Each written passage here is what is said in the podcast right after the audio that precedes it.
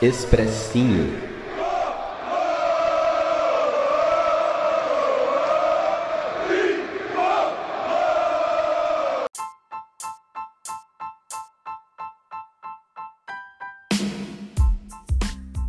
Salve, salve, torcida tricolor, Gustavo Canato na área trazendo mais um expressinho para vocês com análise, com opinião. A gente que vem trazendo muito conteúdo aqui no SPF Cast nesse início de 2022. Vamos continuar nessa pegada com lives, entrevistas, expressinhos, enfim, muito conteúdo bacana para você, amigo torcedor, que pode curtir, compartilhar, seguir a gente nas redes sociais, mandar para os seus amigos tricolores, ajudar a gente a crescer sempre mais. E hoje eu tô aqui para falar da Copinha especificamente, Copa São Paulo de Futebol Júnior. Cara, tô muito feliz com o desempenho do São Paulo na competição.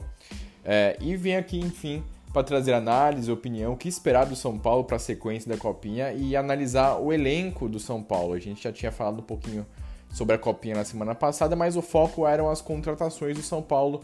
Hoje nós vamos inverter é, o foco, né, o São Paulo apresentando os seus, os seus contratados, né, as contratações, mas agora a parte de contratações do São Paulo está um pouquinho de lado e hoje o foco vai ser a Copinha, então eu que vou, vou trazer para vocês a minha análise e a minha opinião sobre o São Paulo na Copinha 2022. São Paulo está 100% de aproveitamento e vem de um resultado sensacional. Vitória de 4 a 2 para cima do Vasco. O Vasco que era uma das sensações, um dos principais times da Copa São Paulo. E o Tricolor jogou muita bola e venceu, convenceu e segue 100%. O Tricolor que tem 5 jogos até aqui na Copinha com 5 vitórias. É, até o jogo contra o Vasco, o São Paulo tinha tomado apenas um gol na competição, acabou tomando dois na vitória de 4 a 2 contra o Vasco, então apenas três gols tomados e muitos gols feitos. O tricolor venceu o CSA de Alagoas na abertura por 2 a 0, venceu o Pirilima por 5 a 0, venceu o São Caetano por 2 a 1, venceu o nosso digníssimo São Bernardo, se eu não me engano, foi 2 a 0 a partida. Depois venceu o São Caetano novamente por 3 a 0 e agora venceu o Vasco por 4 a 2 Só o jogo contra o São Bernardo que eu fiz, inclusive, que eu não me recordo 100% do resultado, mas acho que foi 2 a 0 Enfim, pessoal, o São Paulo começou a copinha é, com um time um pouco nervoso, acho que até um pouco ansioso. É, a copinha é o grande é o grande momento dessa molecada de mostrar o seu futebol tanto para os seus times profissionais quanto para, enfim, para os oregros, né, para os times europeus, oportunidades gigantes na carreira desses caras e a Copinha é grande vitrine. E acho que eu senti o São Paulo muito nervoso, sobretudo na primeira partida. É, o Alex fez uma escalação que não encaixou, que não deu certo. O São Paulo teve dificuldades, fez uma péssima partida contra o CSE de Alagoas. Só que a partir do segundo jogo, as coisas começaram a mudar. É, primeiro, o Alex fez alterações no time titular e isso aconteceu durante todos os jogos com diversas mudanças, às vezes um pouco mais, às vezes um pouco menos, e as mudanças começaram a surtir efeito. O time do São Paulo na primeira partida era um time muito bronco, muito pesado. Já o time do São Paulo, a partir das alterações do Alex na segunda partida, se tornou um time muito mais leve, livre, solto, técnico, capacitado. E, e foi assim evoluindo partida após partida. O São Paulo goleou o Pirilima no segundo jogo, fazendo uma bela partida. É, com alguns jogadores ainda oscilando bastante, né? O, o nosso querido Caio Abinha oscilando bastante, outros meninos tendo alguma, algum tipo de oscilação. No terceiro jogo da fase de grupos, o, o Alex optou por colocar os times, o time reserva, né, para enfrentar o São Caetano. O São Paulo venceu de virada.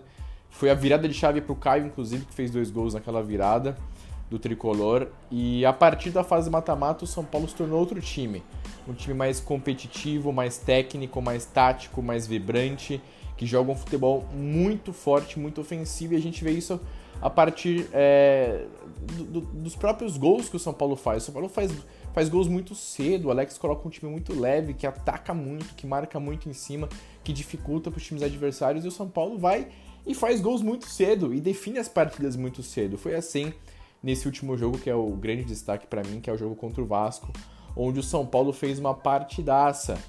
É, o São Paulo fez uma partidaça. Algumas mudanças que o Alex fez têm feito muito efeito. Então, o Petri, lateral esquerdo, que entrou na vaga do Patrick muito bem. O, o Natan, lateral direito, que também começou como reserva no início da competição, muito bem. A defesa muito forte, o meio-campo muito forte. E, sobretudo, o ataque, cara. O São Paulo tem um ataque infernizante com Caio mais pelo lado esquerdo, Vitinho mais pelo lado direito e o Maioli, que ganhou a vaga de titular do Facundo. E é um atacante que a gente tem que ficar de olho, de muita mobilidade, muita técnica e que faz muitos gols. Foi assim na partida contra o Vasco, onde ali em 15, 20 minutos o São Paulo já fez 2 a 0 com um gol de cabeça do Maioli e um golaço de fora da área sensacional. O São Paulo muito forte pelos lados, sobretudo pelo lado esquerdo, com o Petri o Caio fazendo uma dobradinha muito boa. O Petri muito técnico, cara, um lateral esquerdo que tem porte físico, que marca bem, mas que tem qualidade para tabelar com o atacante que joga ali ao lado dele e que tira bons cruzamentos. Inclusive foi dele o primeiro o cruzamento, assistência para o gol do Maioli no comecinho da partida. O Caio muito, muito, assim, você vê que ele tem cara de muito moleque, ele é muito, sabe, magrinho, filé de borboleta, mas muito rápido, muito habilidoso, infernizou a, a, a zaga do Vasco. O Vitinho mais pelo lado direito, se movimentando e caindo pelo centro. O Natan lateral dando muita força física. O Beraldo, que é o zagueiro canhoto muito bom, muito técnico, distribuindo muito bem as jogadas. Inclusive, é dele o lançamento que quebra linhas e acha o Caio na ponta esquerda pra, no lance do, primeiro, do segundo gol, aliás, que gera o segundo gol. Sabe, uma defesa muito sólida, um meio-campo muito bacana. O São Paulo fez 2 a 0 poderia ter ampliado. O Vasco melhorou no fim do primeiro tempo, no segundo tempo o São Paulo voltou melhor que o Vasco novamente fez o 3 a 0 O Vasco acabou conseguindo achar dois gols e, e voltando pro jogo no finalzinho, mas o Vitinho definiu o 4 a 2 É muito legal a sinergia dos jogadores com a torcida, as comemorações. A torcida de São Paulo lotando o estádio Anacleto Campanella, né? O São Paulo está sendo tá na sede de São Caetano do Sul. E a, a, torcida lotando o estádio, os jogadores indo comemorar com eles, as ações nas redes sociais, os meninos comentando.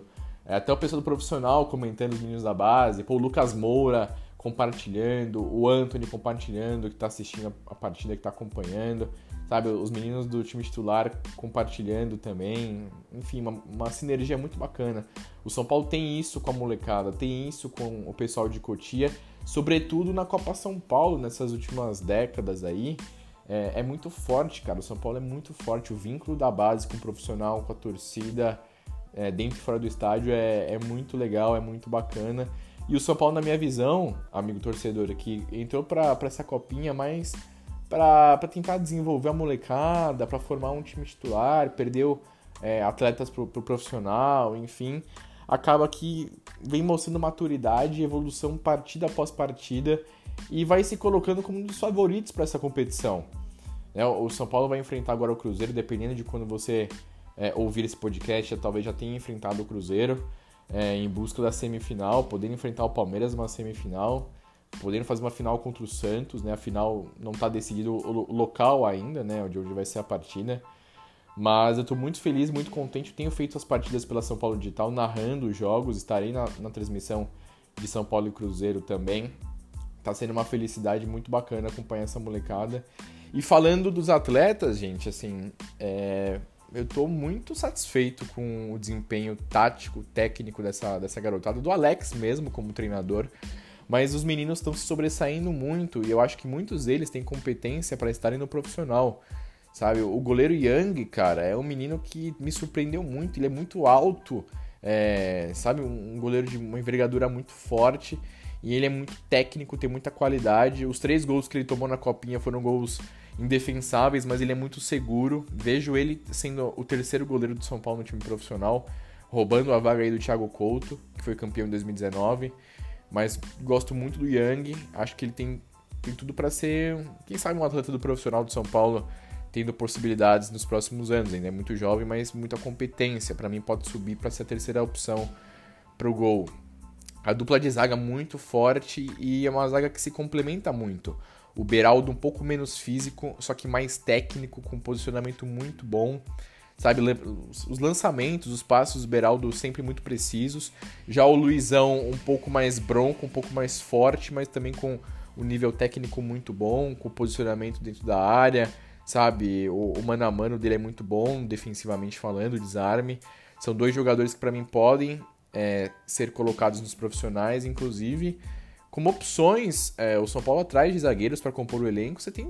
Pô, você não precisa ir atrás de zagueiro para compor o elenco. Você tem dois caras do, na base que podem subir e, e, e, compor esse elenco e receber oportunidades e desenvolver, enfim, no, nos profissionais, né?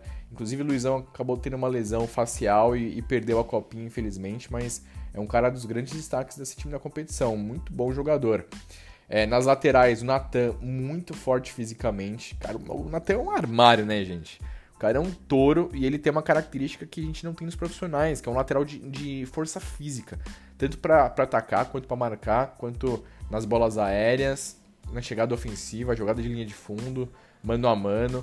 Tenho gostado muito do Natan e é um cara que é para subir pro profissional. E se bobear até para brigar por uma vaga como, como reserva do Rafinha com o Igor Vinícius, inclusive. Acho que ele até pode ganhar essa vaga. Acho que ele tem que melhorar um pouco os cruzamentos, talvez uma parte mais técnica. Mas eu tô gostando muito da copinha do Natan. Para mim ele pode subir também para os profissionais. O Petri, ou Petri na verdade, tem me chamado muito a atenção.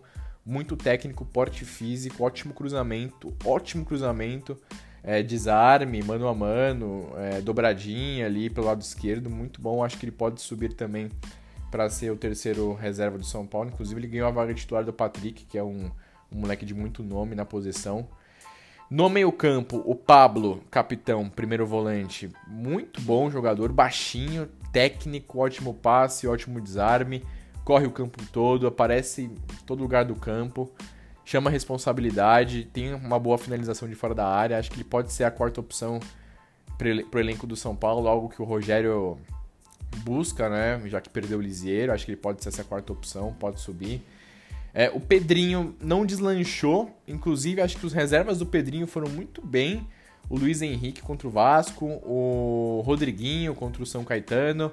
É, o, próprio, o próprio Thales Vander, sempre que entra, entra muito bem dando assistências e fazendo gols, mas eu gosto do Pedrinho, acho que ele, que ele tem competência, um pouco franzino demais, mas tecnicamente é muito bom.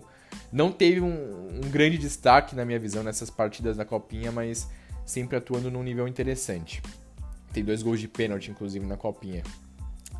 E agora vai o grande destaque do tricolor nas últimas partidas, que é o ataque, cara. O trio de ataque com Caio, mais pelo lado esquerdo, o Vitinho mais pelo lado direito e o Maioli mais centralizado.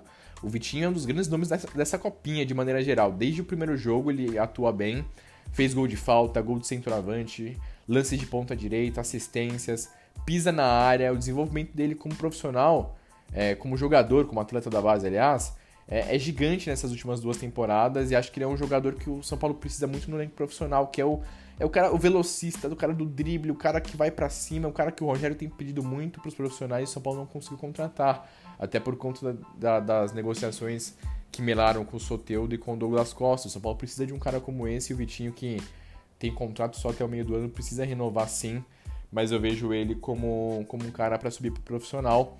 Pelo lado esquerdo, inclusive é o último, ano, o último ano do Vitinho no, no Sub-20, se eu não me engano, ele tem 20 anos. Já do lado esquerdo, o Caio, o Caio Obinha, depois do jogo contra o São Caetano que ele fez os dois gols da virada, ele é outro atleta.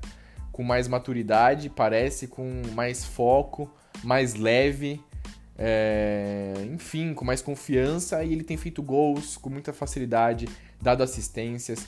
O jogo contra o Vasco infernizou a defesa do Vasco pelo lado esquerdo, é... participou do segundo gol, driblou, finalizou, buscou, comemorou, tomou cartão por excesso de comemoração com a torcida no alambrado. É um moleque que eu, eu acho que ele ainda tá um pouco cru para subir profissional. Acho que ele precisa pegar um pouco de porte físico. Acho que ele pode ficar mais um aninho na, no sub-20, ele ainda é muito novo. Mas é um moleque que, que tá infernizando a vida dos adversários. Muito bom jogador, um das grandes crias de Cotia dos últimos anos no setor ofensivo. E para mim, o talvez o principal destaque das últimas partidas, é, que é o Maioli, cara, Gabriel Maioli, um jogador que perdeu muitos anos de, de, de base por conta de lesões graves. Ele vem recebendo oportunidades do Alex e ele vem jogando muito, fazendo gol de centroavante, dando assistência, fazendo gol de fora da área, muito técnico, driblador, vai para cima. Joga tanto pelo lado esquerdo quanto centralizado e, e tem ido muito bem. Foi o grande destaque do São Paulo no jogo contra o Vasco da Gama ganhou uma titularidade como um atacante mais referência e tem tudo para subir para os profissionais. Eu vejo ele se encaixando muito no, nesse time do São Paulo profissional que joga com dois atacantes, cara. Muita qualidade técnica, drible, finalização, faz gols. Se movimenta bastante. Eu tô muito muito feliz com o desempenho, como eu já ressaltei, da molecada de Cotia. E se você que está ouvindo aí não está não tá acompanhando muito, perdeu algumas partidas do São Paulo na Copinha, eu sugiro para você, amigo tricolor, tente acompanhar essa, essa fase final. Por mais que o São Paulo talvez não vença, né? A gente nunca sabe o que pode acontecer. O desempenho dos últimos jogos é excelente, o trabalho do Alex até aqui é muito bom. Tô muito feliz com, com tudo que tá acontecendo e acho que essa molecada tem tudo para brigar pela conquista, pelo Penta, que é algo que a gente quer e, sobretudo, reforçar o profissional com todos esses meninos que eu, que eu já ressatei pro ano de 2022. Fechou, pessoal? Essa é a participação, é, a minha análise, minha opinião, como eu sempre digo, semi-embasada do São Paulo na Copa São Paulo. Sobre o profissional, o São Paulo não parou com as contratações, como eu disse antes, o São Paulo não, não, não consegue mais desistir da contratação do Soteudo, ainda busca um ponta, ainda busca zagueiros. Eu acho que o São Paulo pode se reforçar com os zagueiros da base é, para o profissional, mas ainda busca um, um ponta, um cara de velocidade e drible para fechar o elenco para 2022. A gente vai trazendo mais informações. O Rafinha já foi apresentado, o Jandrei vai ser apresentado, os outros atletas vão ser apresentados com coletivas normalmente já realizadas. Até o exercício que eu vou fazer com vocês. O Rafinha pegou a camisa 13 do, do Luan. Né, o Luan acendeu gentilmente a camisa para o Rafinha. O Luan, que é uma das dos principais jogadores do nosso elenco. E fazendo um exercício sobre quais são a numeração dos jogadores que eu gostaria é, que, que pegassem, né? Enfim, fazendo meio que uma Master Liga aqui. Quero saber a opinião de vocês também, mas para mim o Luan pega a camisa 8, que estava vaga, o Rigoni pega a camisa 7, que tava vaga. Com a saída do Vitor Bueno, o, o Caleri pega a camisa 12. É, eu vejo o Patrick com a 88, que ele jogava no Internacional. E aí o Nicão, cara, eu acho que o Nicão. Será que o Nicão pega 10? Na verdade, eu acho que eu daria 10 pro Sara. Eu acho que a, o São Paulo devia fazer algo que o, que o Barcelona fez recentemente, né? O São Paulo tem tantos problemas com camisas 10 nos últimos anos. Eu sou diretoria do São Paulo, eu dou a camisa 10 pro Gabriel Sara, cara. Acho que ia ser muito legal a representatividade e por tudo que o Sara fez pelo São Paulo no, na última temporada, sobretudo na, na, reta final, sendo um dos salvadores da nossa pátria. Daria 10 pro Sara. E o Nicão ficaria meio que sobrando nessa, nessa equação. Talvez uma, um, um camisa. Porque ele era o 11, né, no, no Atlético Paranaense. Pô, dá uma camisa genérica pro Nicão. Mas no mais, eu daria a 8 então pro Luan, a 10 pro Sara, a 7 pro Rigoni e a 88 pro Patrick e a 13 é do Rafinha. E o Jandrei, qualquer uma genérica também, sem problemas. Para finalizar é, esse expressinho, o São Paulo busca a rescisão de contrato do Pablo e do Vitor Bueno. Negociações estão para serem concretizadas é, jogadores que não se enquadram no, no elenco do São Paulo para 2022 e que podem amortizar ali uma folha salarial na casa do 1 milhão de reais por mês. A gente vai aguardando mais notícias. Fechou, pessoal? Agradeço a todos pela presença, pela paciência, pela audiência. Vocês são fenomenais. Valeu, tamo junto. E me sigam nas redes sociais, arroba Gustavo Canato. Tchau, tchau.